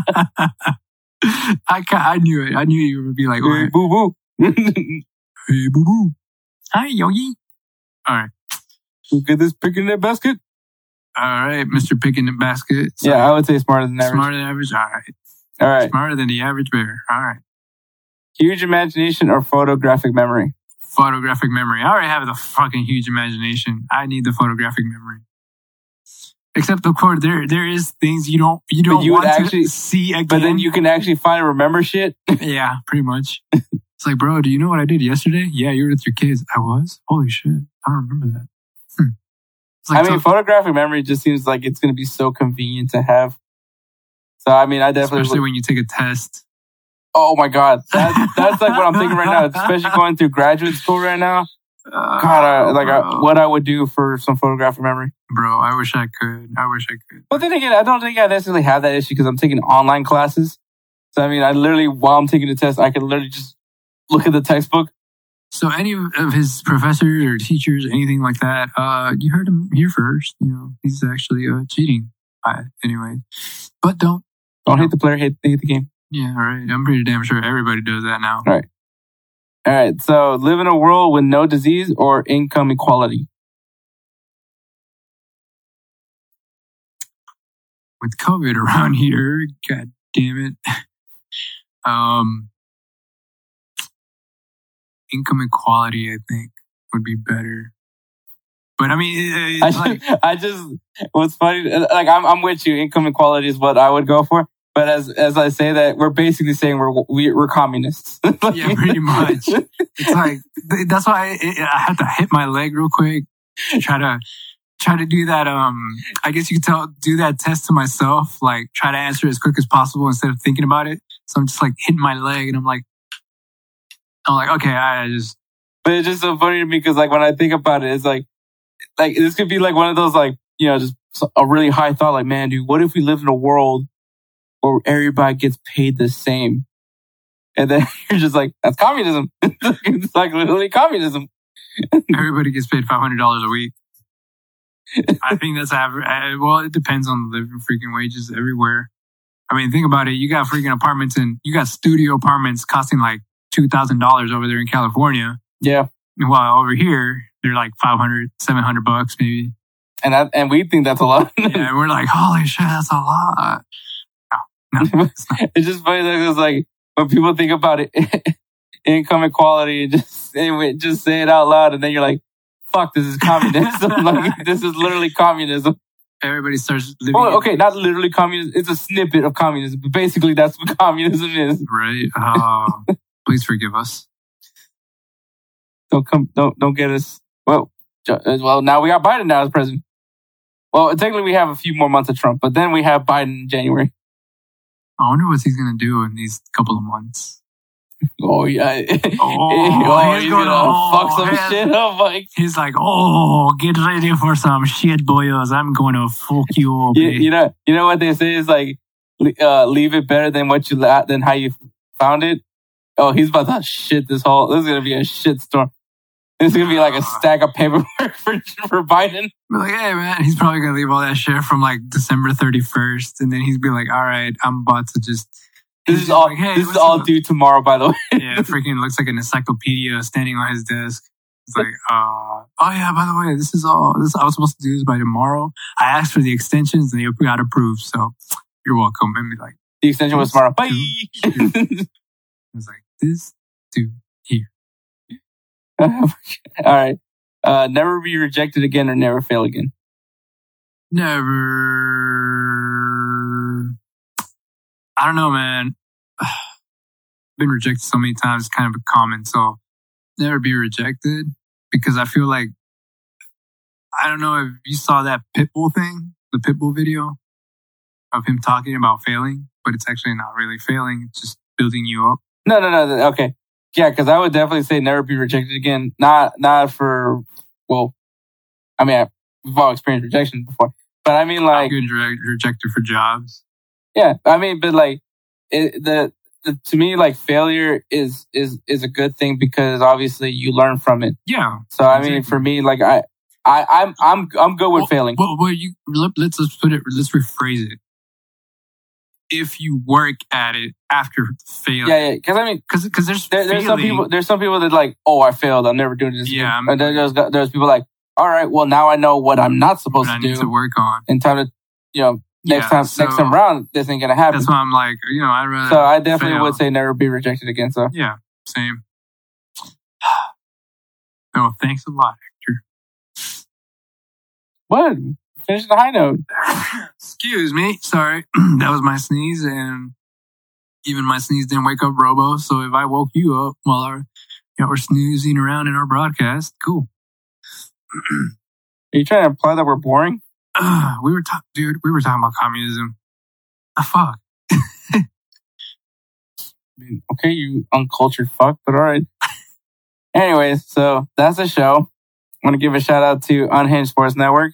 Unhinged. Obviously, go ahead and check out their website at unhingedsn.com. Uh, check us out on Thursdays at 11 um, a.m., but also stay there for the other great programs that they have available. yes, indeed. So make sure you guys check them out on their website. And of course, also follow them on Twitter at Network Unhinged.